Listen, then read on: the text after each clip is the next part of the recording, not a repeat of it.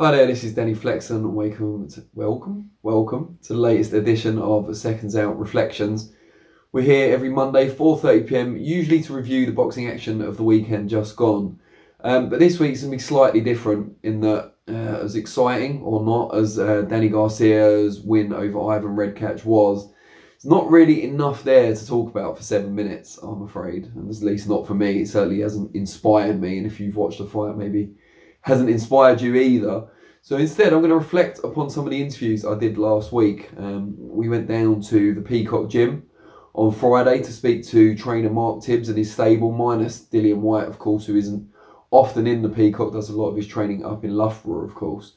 Um, so we went down to speak to Mark and we spoke to, and you'll see all these on the channel, of course, John Harding Jr., uh, Charlie Duffield, Ben Jardine, who's a reality star who I, I, admit I hadn't heard of before I met him on the day, but has been given a license by Bieber, good old Bieber, um, and he's looking to fight other reality show stars, which I have no real problem with. Um, so we spoke to them, and Harvey Horn, of course, who is hoping to target a big domestic clash with Sunny Edwards this year, although I'm not sure how keen Sunny is, um, depending on what money he's offered. I know he responded to our video with Harvey Horn on Twitter, or, or, the fact that it was coming out on Twitter saying, well, they have to pay me now. So let's see what happens there. Um, but speaking to Mark Tibbs, it was really interesting because he did talk about Dillian Whyte, even though he wasn't there. Um, and just talked about the Mariusz Wach performance in December and, and Whyte being overweight for that, but also how the long hiatus after the Oscar Rivas fight and the problems with UKAD only recently sorted out just before the Wach fight, how that had affected Whyte's mindset and, and how it had led to maybe not committing 100% in the gym as he normally does. So that was kind of interesting. And, and also Tibbs was saying that, you know, Povetkin and Andy Ruiz Jr., whoever it is, they'll have an approach ready in time. He said they're not the most tricky of styles to prepare for, um, even though they're not similar to each other. They're not the most tricky styles overall. Um, so he wasn't worried about the fact that the opponent had yet to be confirmed, even though um, Whyte is already in training camp. So we had a really good chat with Mark, and um, some of that's already out on the channel. The rest of it will be out hopefully later this week. Um, but while we were at the Peacock Gym, just chatting away, happened to see a large shadow looming um, on the periphery and eventually walking past. And that was Daniel Dubois, um, not dressed in one of his sharp suits as we've become used to seeing at press conferences, but in training gear. Um, if you go to Peacock Gym and you're lucky enough to see Daniel Dubois, who's obviously growing as a star in the heavyweight division, you've got to at least try it and get an interview with him. Um, so I um, text his trainer, Martin Bowers, um, believing he was there for a training session and um, attempted to set up the interview while we were there. Um, Martin did arrange it, it was all fine, but he wasn't actually there for training. He was doing a photo shoot for BT Sport. Not, I should say, for the Joe Joyce fight, hasn't been confirmed yet, but just general freshen up pictures, um, according to Frank Warren of Queensberry Promotions because the last pictures they had of were when he was much younger and probably a little bit leaner as well. He's growing into quite the monster, it's fair to say. Um, British and Commonwealth champion, um, Daniel Dubois. And he seemed, surprisingly, I have to say, quite happy to do an impromptu interview. He's not always the happiest to do scheduled interviews. Um, he's quite a shy character. Maybe not even shy, but just, just the quiet type prefers to, cliche alert, let his fists do the talking. But he is getting better at that side of things, and that, that's kind of the major reflection of this week, I think, is that A, he seemed to embrace the opportunity to speak his mind, but B, and you'll see this in the interviews, the one about uh, Anthony Joshua and about Tyson Fury, Deontay Wilder rematch is already on the channel. The one about him and Joe Joyce um, is going up tomorrow evening, so Tuesday evening. But you'll see that he's a lot more comfortable in front of the camera, um, giving more thoughtful, lengthy answers to questions as well and it's much needed. You know, it's all very well looking explosive and dynamic in the ring, but you need a bit of personality outside the ring as well. Um, and most of the top superstars of the last 10, 20 years have had that. And I think it's growing in Dubois. We've got to remember he turned pro at a very, very young age, and he's still quite a young man. He's been kind of looked after by his close knit support network throughout his life, mainly his family, his dad especially, and his, his brother and his sister both box as well. And he's had that kind of protection and, and he hasn't been kind of exposed to um, the kind of harsh side of boxing in terms of either the business side or the media spotlight and the negative side of that. So he's kind of coming out of his shell a bit, and I think that will continue to grow. Um, be nice to him if you get the chance. Other interviewers or fans, um, don't don't scare him off. Don't ruin it for all of us. He's, he's just starting to you know, come out of that shell and we want to keep it that way. Um, but yeah, the, the kind of key headlines, you'll see this in the videos, is that he really wants the Joyce fight next. Um, he doesn't see any area where Joyce is superior to him, except for perhaps experience. And he's just really keen to keep progressing. He and Frank Warren have both talked about having a world title shot by the end of this year, 2020.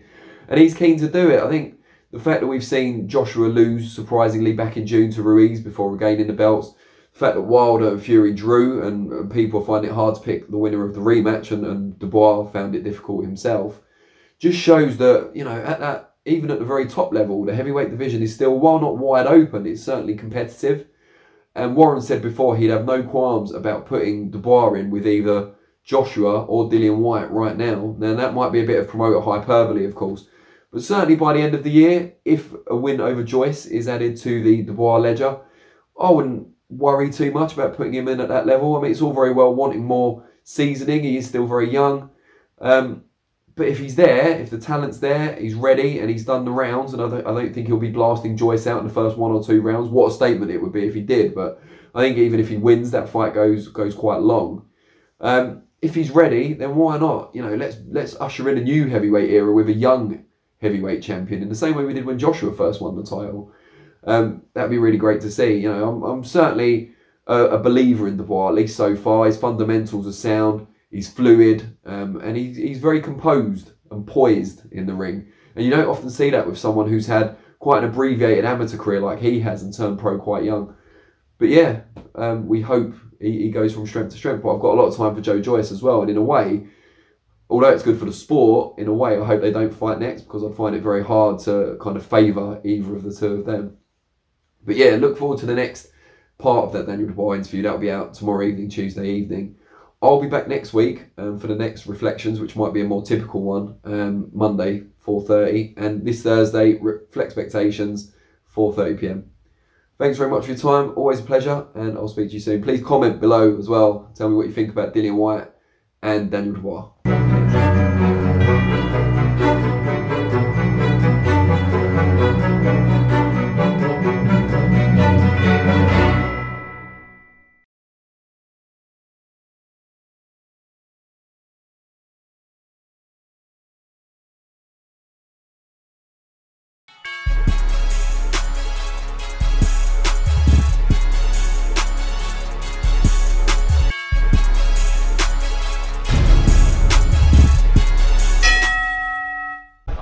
BehindTheGloves.com here with the one and only Bob Arum. Bob, just talk to us how easy this fight was actually able to be made with two networks and two promotions that have actually wanted to work with one another. Well, there's one word M O N E Y. And this is the most lucrative fight in boxing, and therefore it was easy for everybody to get together. Now, will this open up? Because everybody wants to know. It was the Spence, Porter, Spence, Crawford, something coming up with this. Will this open this up? Hopefully, yeah. I mean, it makes sense. I mean, you know, PBC sees the advantage of working together. We see the advantage of working together.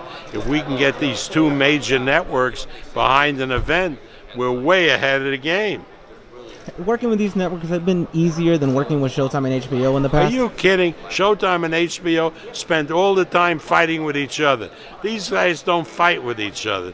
They know how to cooperate. You watch Fox, and Fox will say, well, watch Monday night, ESPN uh, has this professional football game on. ESPN says on Fox on Sunday, uh, they'll have this game.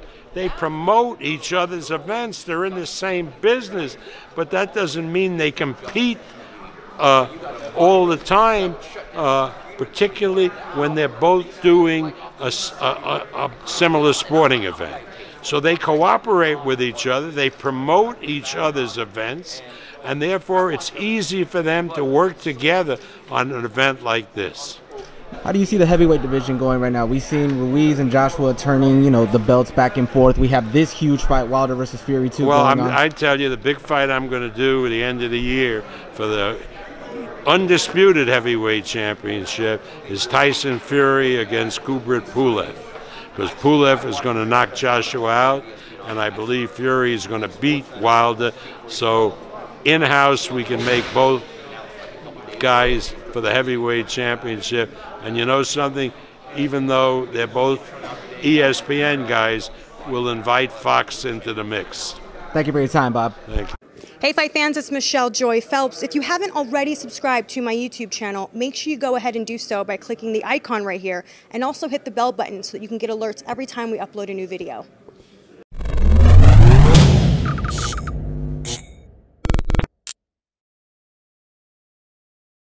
This is Ryan Elliott for Boxing Social in association with Betfred. We're in sunny Miami. Delighted to be joined by Ammo Austin Williams. Austin, it's been a while. Last time I seen you was in London. How you been keeping? Man, I've been doing real good. I've been um, training, actually letting that that camp from London settle in, and I've been learning a lot from. You know, it's just just like anything else. You work out real hard. You you sit on it, and then you finally get the results of what you've done. So and that time from London till now, I kind of got to really get those things implanted in me, the things that I worked on in London, and also the experience that I learned from the fight, because you know I had a tougher opponent. That helped as well. So I'm doing real good. A lot of elevation going on right now. Let's stick with that. We'll come on to your fight, but obviously um, I saw you in the UK. You came to my home city of Newcastle and watched some fights there as a fan. Then you came down to London and fought there in front of the British fans for the first time. When you look back, back at that experience now as both a fan and a fighter, how much did you enjoy yourself and how much did you learn as well?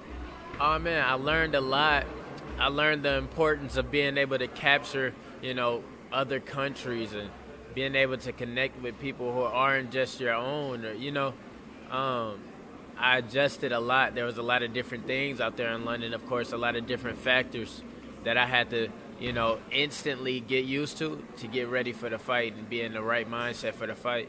Also, too, the people out there. I still have close people who I talk to almost daily that I met out in London. Um, and of course, I, I the London fans. So I'm a fighter that they want to see and they want to back. So all together, it's been amazing. Um, I think it gives me a head start as a world champion and being able to really embody that a world champion where I can go to other countries and really connect and uh, you know just indulge in the culture. I'm not trying to bring my experiences or, or my life, yeah, my life experiences. I'm not trying to bring that over there. I'm just a new vessel trying to learn new things when I do go to a place like London or even Miami, you know. Um, I'm here to learn as much as possible. So looking back on that, I know that that elevated me as a fighter, and not only just a fighter, but it elevated me as a human. So that's my sum up of, of, of London trip when I spoke to you and met you for the first time in London, you know, I, I realised straight away you're quite a switched on kid. You were talking about wanting to build yourself not only in the US, you want to be an international fighter, and you just talked about it there. You managed to do so in the UK, introduce yourself to that audience. Is it in your mind to, to fight both sides of the pond, not only this year, but going forward as well, and, and keep building that profile everywhere? Yes, definitely. I think every single year I want to fight on both sides. Um, I want, since London got to see me as such a new fighter, um, very fresh. It was only my fourth fight where I made my London debut. Um, I'm somebody where I can build in both countries. I can have extremely big time fights in both countries. I can have a world championship here. I can have a world championship defense in, in London. You know what I mean? So um, I definitely want to continue to build on that relationship I have with the London fans. And uh, of course, every single day, I want to build on my relationship with the U.S. fans um, because I'm actually here. But I can see myself in both. I, I definitely think this year with the um, turnout and the the way I handled last year, I'm pretty sure that Eddie won't have a problem getting me back out this year as well. Now, obviously, Thursday in Miami, we've got three world title fights. We've got a couple of YouTubers as well. You're back in action for the first time this year. I know you're a fighter that likes to be busy. We've seen you very active since you turned pro. How happy are you to be back in there and get the first one out of the way ahead of Big 2020? This decade is my decade. Um, so to be able to start it in the first month of the decade is amazing. It's like um, it's almost necessary, you know.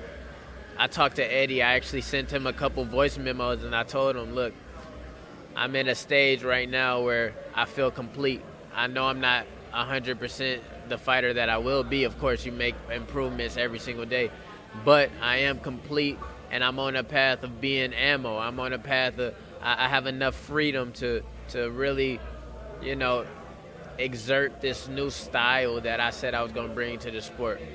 I got the confidence to do that now. So I asked Eddie, you know, to give me this decade, give me this decade, and he said, you know what, we're gonna start it out uh, on January 30th, and here we are. I'm extremely excited to show what I can do. I'm extremely excited excited to bring this new style to the sport. The sport needs it.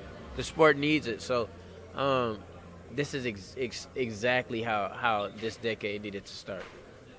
When I spoke to you off camera yesterday, you told me you want to enjoy it next Thursday. You want to enjoy the occasion. Are you making a conscious effort to try and soak all these experiences up as you go along the way as well? Definitely. Um, I've been aware of that since I started, since I became a professional. I do not zone out to the point where I'm not taking in everything that's happening around me. This is a blessing. Fighting in LA, Madison Square Garden, London, Dallas, and now Miami. All of these things are blessings. And um, if I close my eyes to it and just focus too hard on a fight, then I might stress myself out. You know, I let myself enjoy, and that brings the balance. So I can have fun in a fight, and I can perform in a fight because when it is time to muster up those uh, emotions, or not emotions, but that energy, when it's time to bring that out, uh, I have it rather than sitting on it and uh, kind of letting it brew the whole week.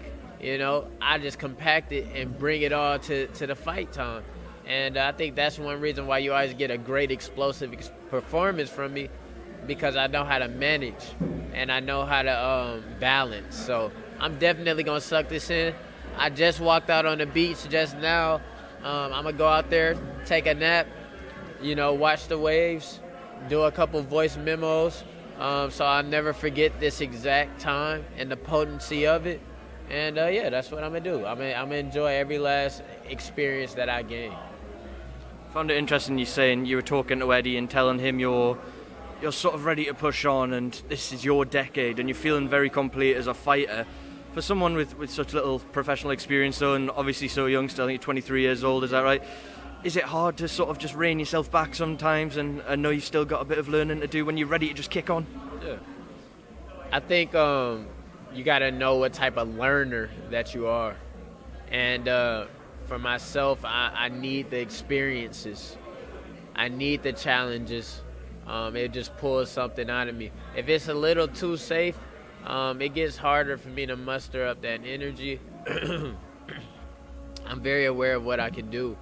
Um, and I need, don't get me wrong, this doesn't mean I work less hard. I work maybe harder, you know, but I work smarter and uh, I make sure that I definitely keep a balance to where I'm not burning out. But if you keep uh, raising the bar for me, then I have no choice but to elevate. I love being in that type of circumstance where the stakes are a bit higher or the opposition is the toughest that I've ever faced. It always pulls the best ammo out of me, and that's what I was telling Eddie. For me, you don't have to be, you know, too cautious or overly cautious. The way to get the best ammo out is to give me those challenges and things of that nature. So yeah, it, it's hard. You, it is a, definitely a, a very thin line between going too far and doing it just right to where you maximize a, a athlete. But um, I think they have so much experience in doing that, then they, they won't overdo it. But that's their job. You know, I need to have that twinkle in my eye. I need to shoot for the stars. I need to want to be the greatest. And then I'll let them manage as they see fit or as they know the business. But I voice my opinions and I voice my desires because sometimes, you know, if you keep quiet, nobody knows that you want to really, you know, push to be the greatest. And the only way you're gonna be the greatest is to have these challenges and these obstacles and uh, a little adversity you gotta face. Um, so I have no problem. Also, too, a lot of fighters are only sold on the fact that they have a perfect record, perfect um, career, perfect blah blah blah. Me, I want to identify so much with the people that I have no problem having a blemish because everybody in life has has blemishes. You know what I'm saying? But it's all about how you fix that up, or not trying to cover it up, but actually solve the problems at, at hand and things like that. I'm a true fighter. I really want these experiences. So you know, even that I'm not scared of. Say I do get pushed a little too fast and something doesn't go right. I'm not scared of that because I don't I don't market myself as somebody who can't make mistakes. I market myself as somebody that's just like you, but I work hard and I uh, take chances, I take risks, and I have fun. So uh, that's another reason why you know I have no problem with going forward and taking those risks. Found it interesting you said that. There are a lot of fighters, promoters, managers that put so much emphasis these days on keeping that O intact. You said there, if you've taken the steps up, you're not scared to get a blemish on your record. There's a couple of fighters on this weekend, great examples of that. Tevin Farmer, earlier in his career, he had a couple of blemishes on his record. Danny Roman is now unified champion. He had a couple of losses and a draw. Is that your mindset that that you're not afraid to just, you know, lose that O? It's not something that's on your mind to protect at all. Um, it's really not. I am such a personality. I'm, you know, such an entity that I know, you know, people are gonna wa- want to watch me fight regardless. Don't get me wrong. I'm not okay with losing, and I, I, I don't see myself losing. With how I work, I don't see myself losing. But I'm also not to nitpick because I want to I want to find some fighters who are completely no challenge to me. No, I want the challenge. That gets me going. That gets me upbeat. Um, it's a lot of fighters who all they have to offer is this idea that they're they're superhuman and they can't be beat and some can't go wrong. And when something does go wrong, you see their um, careers tarnished, and it's literally because they were, you know, basing their career off something false. We see not many not many. One, the pound for pound, in my eyes, greatest fighter right now, Canelo has a blemish on his career, and that blemish that he had actually excelled him as a fighter more than it, any other fights that he had. The one fight that he lost actually did more for him than any other fights that he won. So you got to see the beauty in both sides, and if you got somebody who can be marketable without that, um, then they get more opportunities. You know what I mean? Somebody's only marketable because of that, oh, they're going to hold on to that. The money is only going to come because of that. The money will go down severely if they lose it. So um, I'm just I'm just building myself as a fighter who will always be somebody that people want to see, always be somebody that the people can connect with and understand. And, uh, you know, that's to bring out the best in me and make me maximize my boxing career couple more fights. I want to get your thoughts on Ammo before I let you go. You're sharing a bill with uh, three world title fights as well as a couple YouTubers. Let's start with the YouTubers. We've got AnEsonGib and Jake Paul throwing it down. It's the second one we've had on DAZN, these sort of YouTube fights. What have you made of this old YouTube boxing crossover? Beautiful for the sport. Um, as I said before, you can go back and look at my first couple press conferences and speeches and things. The reason why I wanted to be with Matchroom is because they were the first innovative promotion that I've seen. Um, literally, the word innovation probably captures Matchroom. And when you're with somebody like that, you have to expect these things. They're gonna do stuff that's completely different. It might seem insane, you know, but at the end of the day, it's genius. Now, did I go and research these two guys to see how they really box stuff? No, I definitely didn't. Um, but I just know that they have a lot of influence over the world, or a big part of the world, you know which is why they're getting these opportunities, which in turn is only going to bring more people in to tune in to me, somebody that really um, takes the sport seriously and is trying to make a life, a living, and a career out of this. You know. Also, too, this is great for me because Ammo is not just a fighter. I want to go into acting. My, my management company is big in the acting world. Pete Berg, he's a Hollywood director and things like that. If I can start getting familiar with these type of people, uh, getting my face familiar with these people, then it'll be easier for them to take to my next career. You know what I mean? So for a person like me, this is genius. This is beautiful. Um, this is something that I can and will capitalize on, and uh, something that I just love. You know, and I don't I don't see. Um, it wouldn't surprise me. They start pulling athletes from other things to do a fight. As, as long as they had a following, really they're helping up helping out their actual fighters. So I, I think it's beautiful. Final one, Ammo, uh, someone I'm sure you have a great deal of respect for. Demetrius Andrade defend his WBO world middleweight title against Luke Keeler. Luke Keeler, a heavy underdog. He is a very game fighter on a good run, though. What do you make of that fight? Um, I think that Demetrius has has proven that he has a superior skill set, and uh, in this fight, it'll just be another display of that. Um, that's pretty much all I take from it.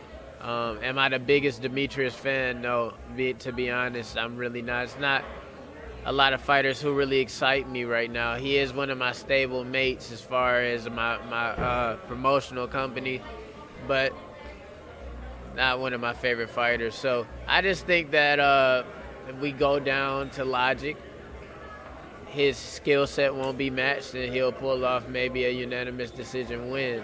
Uh, that's just my my um, you know what I think is to happen. But other than that, uh, yeah, I, honestly, to to be completely honest, I don't even watch too many of, of fighters today, and that's brings it back to what I was saying before innovation. I'm trying to do something so different that I, I really don't clog my mind up with with the performances of others because that subconsciously will probably fall onto me, to myself. So, with that being said, I can only give an analytical um, prediction of what I think will happen. I think his skill set will, will make him victorious tomorrow night, or Thursday night, sorry. Ammo, I'm going to leave the final word to you before I let you go. What can the fans expect to see Thursday evening when you go into the ring for the first time in 2020? Expect fun. Expect fun. This camp, since October 26, when I fought in London, till now, I've been working on my mind. Um, and I've been asking myself, I do not want to be a too serious fighter, you know, all business fighter. I don't. I, I really don't. This is such a risk, and it's such a beautiful art that I'm going to maximize the canvas that I have every single time. In this fight, I got a durable guy, uh, 40 plus MMA fights, seven professional fights, three knockouts. Um, I got I got a I got a durable guy. Um, that's not to say that I'm gonna take off the gas at all, or I'm gonna slow down or fight a cautious fight. I'm not. I'm gonna have a lot of fun in the ring. I'm gonna try to get a spectacular knockout. Um, I'm gonna show all the artsy things I can do in the ring, and I'm gonna make it very easy on the eyes. Uh, a lot of people will become fans of me after this fight. Um, I don't even know. I'm just letting my mind be so creative. I'm just letting it be open that I don't know exactly what I'm gonna do, and I'm not trying to pinpoint exactly what I'm gonna do. It's gonna be a knockout. In the fashion that it comes, I don't know, but it's gonna be fun. Like I said, it's gonna be easy on the eyes. I think that's genius. I think that's genius. When people don't have to know the art, they don't have to know what's going on to know that something genius is going on.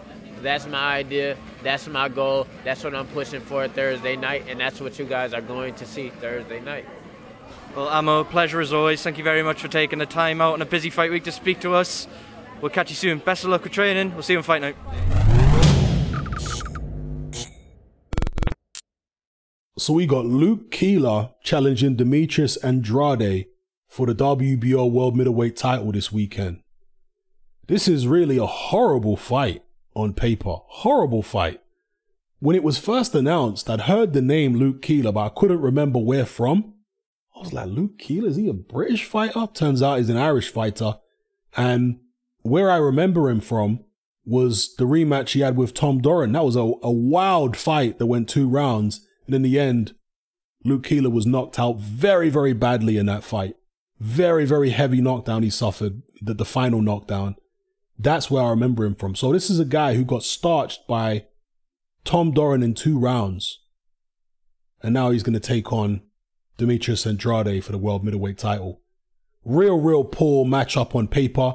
But of course, some people would say fights are not won on paper. They're won in the ring. Touche. But if Luke Keeler was to do anything other than lose decisively to Demetrius Andrade, I would be shocked. I'm not expecting a competitive fight here, people. I'm expected, I'm expecting rather a one-sided victory for Demetrius Andrade. Either a one-sided victory on points or a one-sided victory by knockout or stoppage. Yeah, I have seen Luke Keeler more than once, by the way, for those of you who are wondering. But the, the main fight which sticks out in my head of Luke Keeler's was the Tom Doran fight where he got knocked out. And as you can see, Keeler with only five knockouts out of 17 wins Could you even say he's got a puncher's chance? I know that knockout percentages are not always an accurate reflection of how hard somebody can hit, but they're often at least a rough guide. A guy who has five knockouts in 17 fights, particularly if he's in shape, and in this case, he's a middleweight, so he's going to have a certain level of athleticism. It's very unlikely that this guy can hit hard when he's got, you know, a record like this. I know he had Tom Doran on the floor, but hey, that's Tom Doran, right? Yeah, what are you guys expecting? Surely Andrade must be a massive favorite with the bookies. Massive favorite. I, I doubt they're even taking odds on uh, Andrade, are they? maybe they are, but maybe rounds betting they're taking odds. But in terms of Andrade to win, certainly not going to get good odds on that. Disappointing that Andrade's fighting this level of opposition. And according to his promoter, Eddie Hearn, and he's just signed an extension actually with DAZN and Matchroom, Demetrius Andrade. But according to his promoter, Eddie Hearn, if neither he, Saunders, or Callum Smith get the Canelo fight next, then they need to fight each other. And that's definitely what we need to see. And we can throw Danny Jacobs in there as well. Now, how that's going to work for Andrade, I'm not sure because he's a middleweight at the moment, whereas Jacobs, Smith, and Saunders are all super middleweights.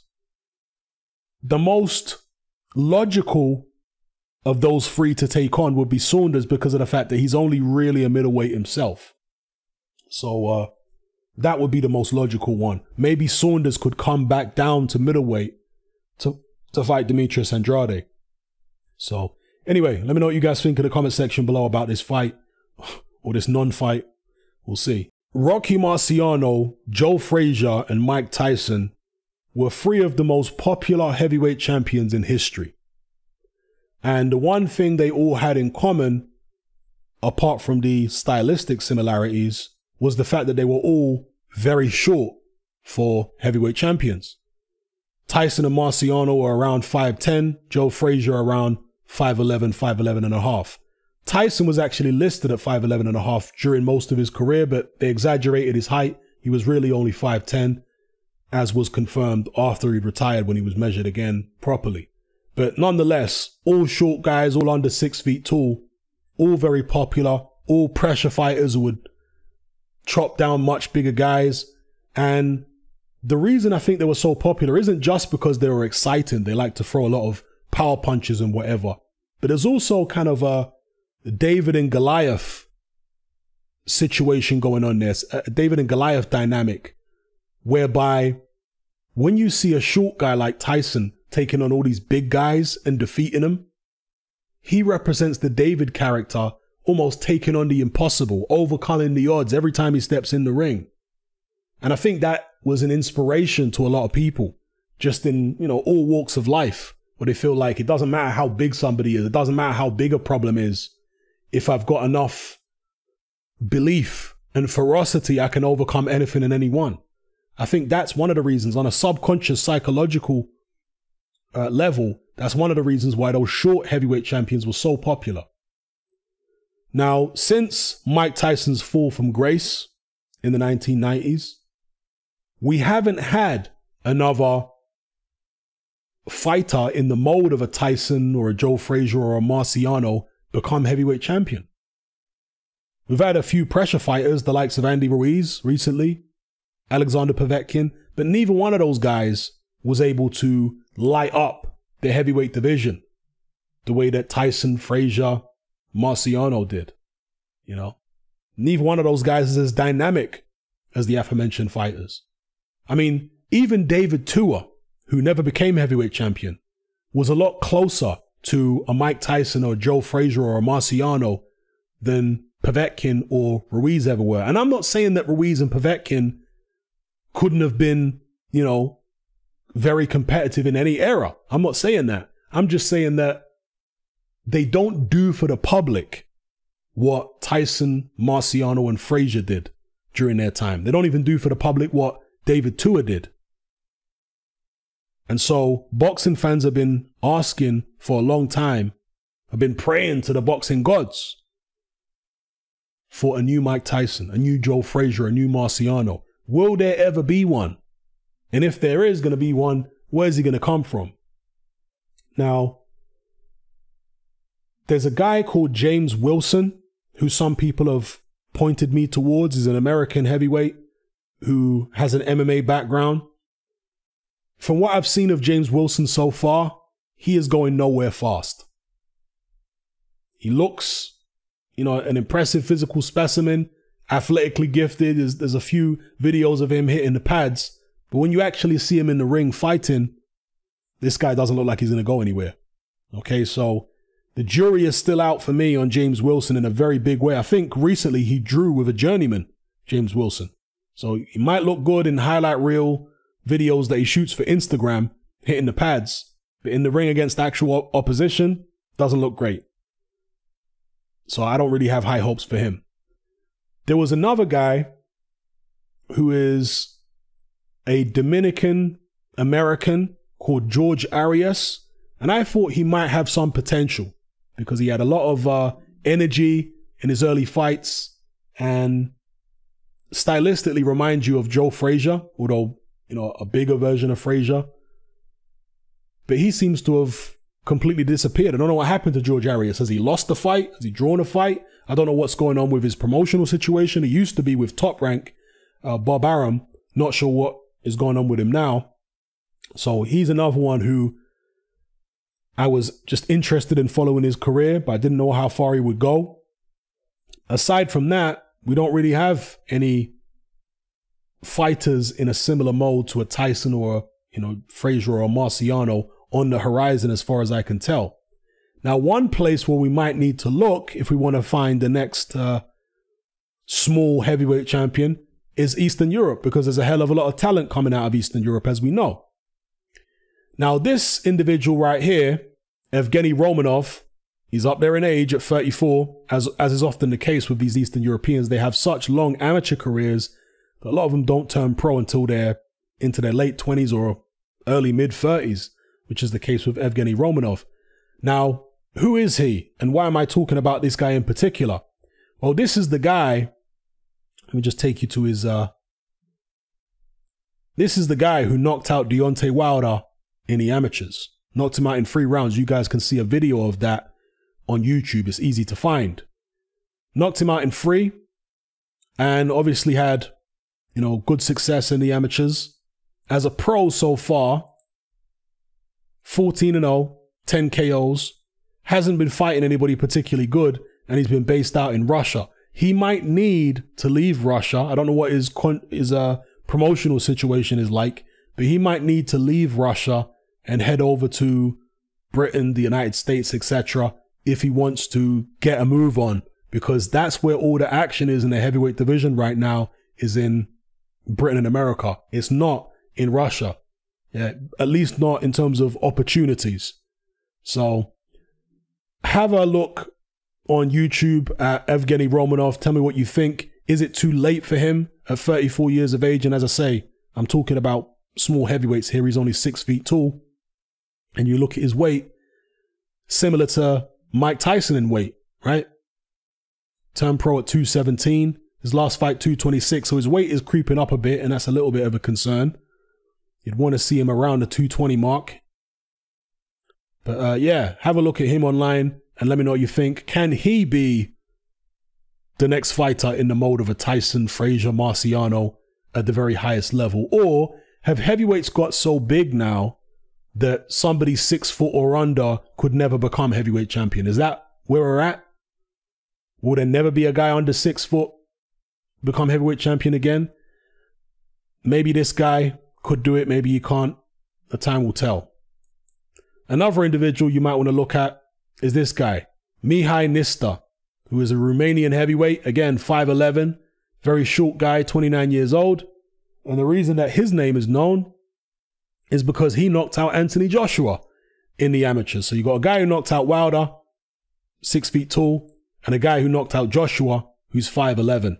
So far, he's only 2 0 as a pro at 29 years of age, you know, a bit younger than uh, Romanov, but he needs to get a move on. At 29 years of age, he's only had two fights so far, both of them in the United States. So, in terms of uh, you know matching him, hopefully it will be able to be moved at a faster rate than Romanov is being moved at the moment and getting better opposition.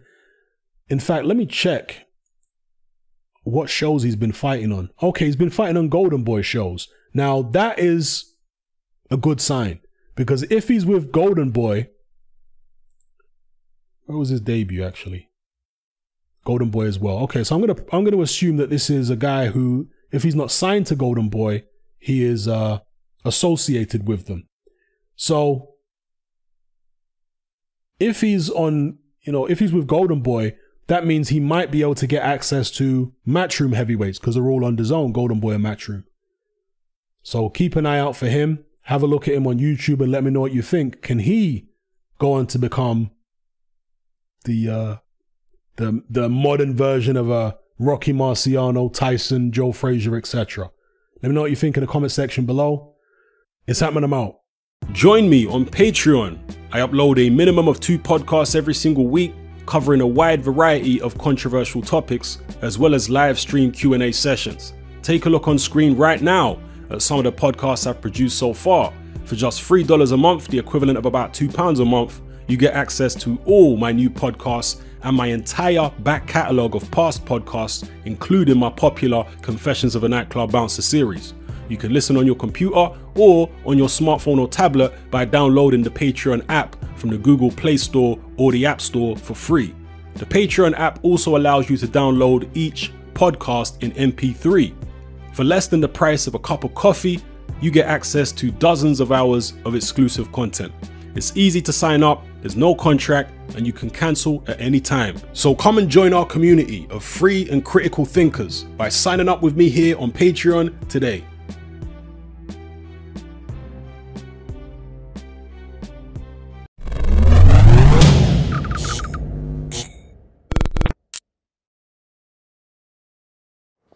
This is Andy Perroff, Boxing Social in association with Betfred, and I'm delighted to be joined by legendary cut man Jacob Stitch Duran. Jacob, how are you? All right, come on, man. We're here on the balcony uh, looking uh, at the ocean in Miami. Uh, life ain't too bad right now.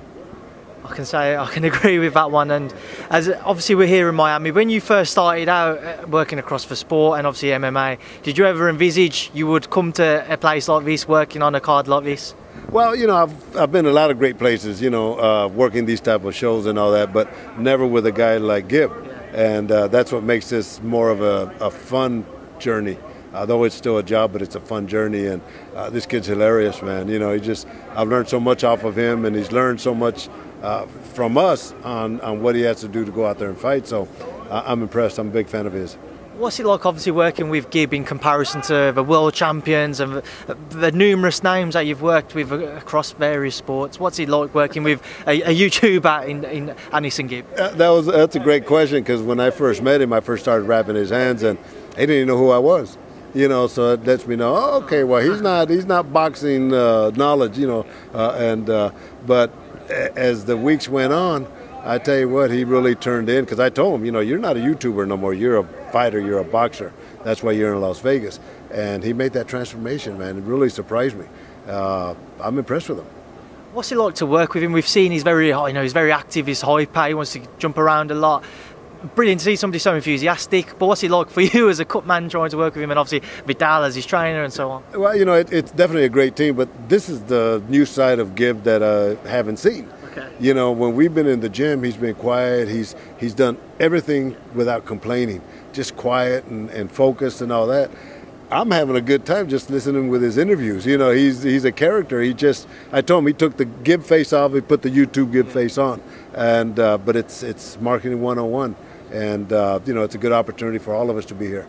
Has it surprised you at all at just how well he seems to have taken to boxing and how serious he's, he's taken the, prof- the more professional side to things now in comparison to maybe his two previous bouts? I know you weren't involved in those camps, but has he surprised you how serious he's taken it? Uh, you know what? The the transformation has been tremendous. You know, when I, I was telling him, you know, when you first got here, I had doubts. You know, I'm looking at him and all that, but uh, in the three weeks, four weeks that he spent in Las Vegas, he literally made a 360. And, and this kid, I call him the, the British Rocky Balboa you know, because in, in one round, in the third round, he threw like 122 punches.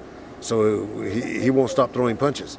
you know, and uh, his technique. Viddal has done a tremendous job. Leon has done a tremendous job in, in making him uh, a, a, boxer. Uh, so I expect a, a, real good performance of him. And I think the fans are going to love it also. Obviously, on his last two fights that he's previously had, we've seen he likes to come forwards a lot. He likes to kind of throw as much as he can.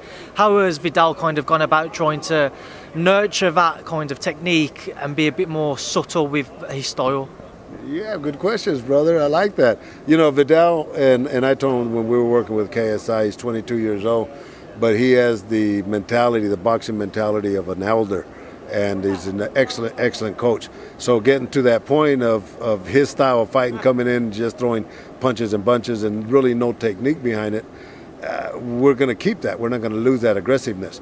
But now he is showing them angles. He's showing them when you throw the right hand, when you throw the body shot, when you throw the hook. So now he has a vision of what he was doing before, was just doing it on, on pure heart and soul. Now he has a vision uh, that Viddal and Leon had put into him where he has a fighting style.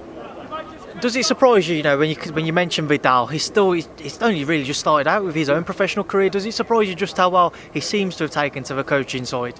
Uh, you know, I, I, I, tell Viddal all the time, you know, uh, I'm impressed with you, you know, and I told him last night, you know, you, you have the mentality literally of a veteran.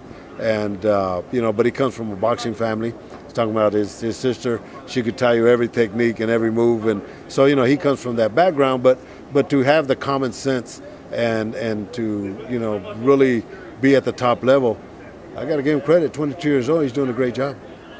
You've obviously you worked on the KSI fight against Logan Paul as well. What comparisons can you make between KSI and Gib?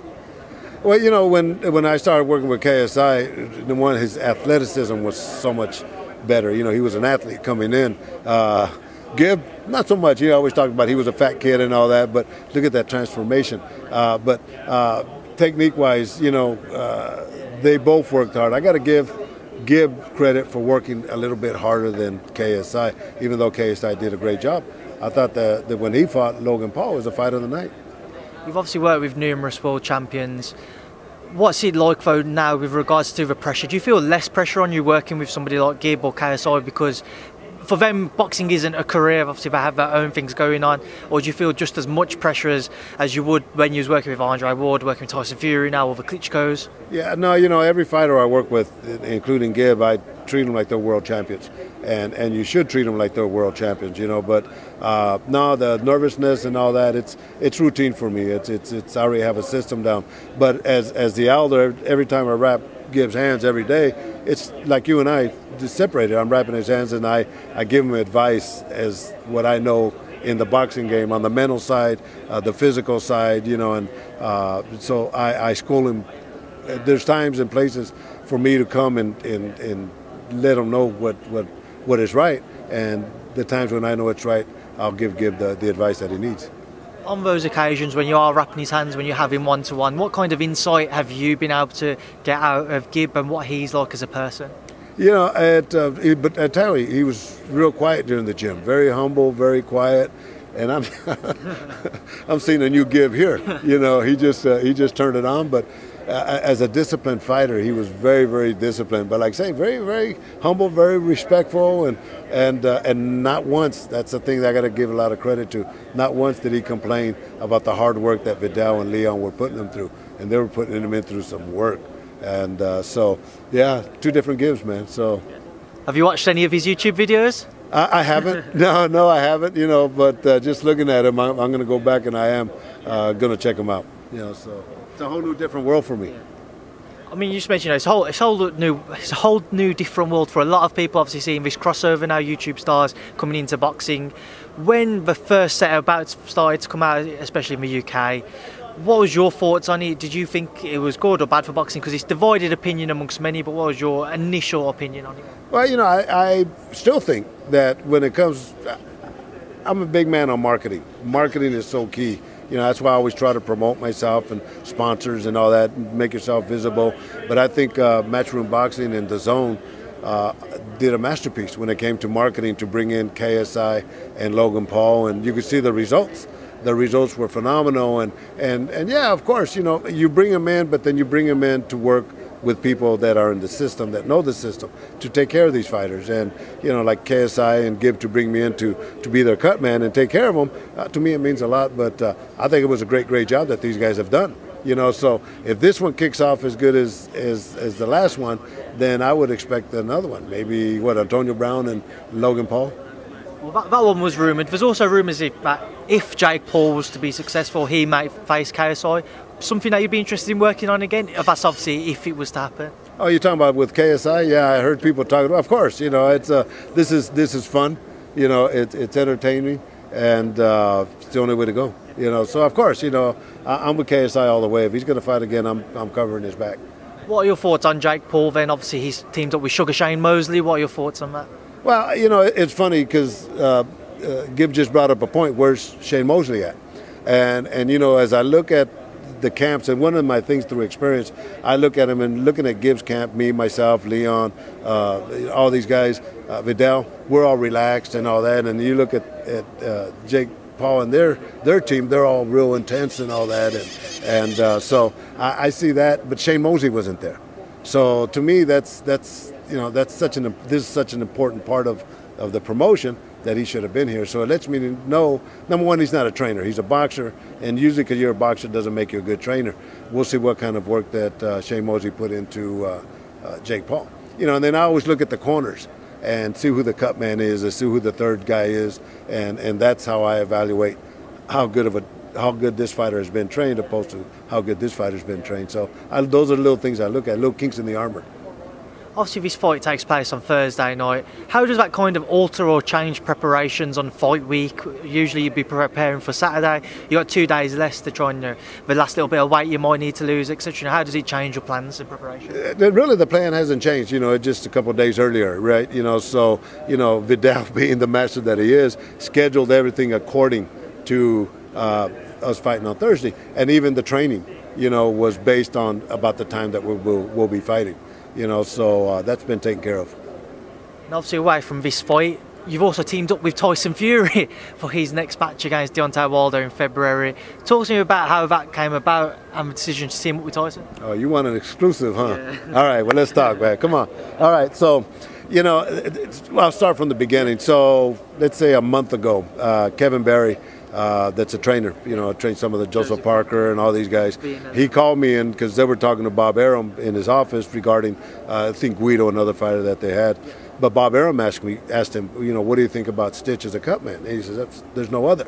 So Kevin called me and said, hey man, you know, the discussion you're in in the name, uh, the discussion. So then I get another call from another guy, uh, Amir Abdallah actually, that works with KSI and and uh, and Gib here he says, "Hey man, you know Frank uh, works with Top Rank. He asked me what I thought about Stitch as a cut man. He goes, the only number I have, you know. So those were the things that people threw at me. But I've been in this game long enough to know that uh, unless something happens, it, it's going to happen. Uh, but they set me up to meet with him last Tuesday, and uh, at the training. So I went there. Bob Arum was there, you know, and I walk up to Tyson Fury and and uh, he puts out his hand. He says, "Hey, welcome to the team!" Right off the bat. And I said, wow, you know, so we, we talked about the cut, we looked at the cut, and, you know, I told him some of the things that I'll be doing, and, and for the most part, it'd be preventing maintenance. You know, I don't wait till something happens. I'll, I said, so I'll, I'll keep ice on you and just make sure that we minimize uh, any possibilities of that cut opening. And if it does open, then don't worry about it because I'll control it. So we went through those steps already, and, and then, you know, he's training, and then I, I was there again Thursday, and I told him I was going to be here with Gib, and of course he wished Gib all the best.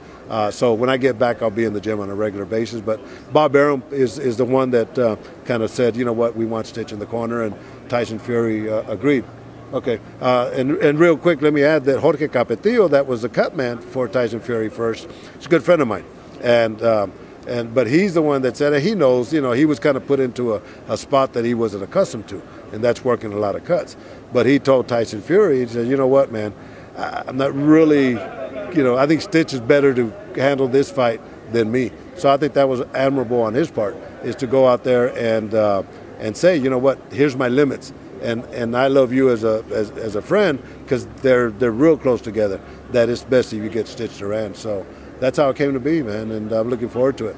What's been your thoughts on Tyson in the gym? How's he been looking ahead of February 22nd? I'll tell you what, man, he's a beast. I, I was impressed with him when I worked with Vladimir Klitschko. When he beat Vladimir, I thought Vladimir had a bad day, you know. And I was telling Tyson, I said, but I saw you fight Deontay Wilder, and at that point, I knew you were a master of what you did, but he's looking tremendous in the gym.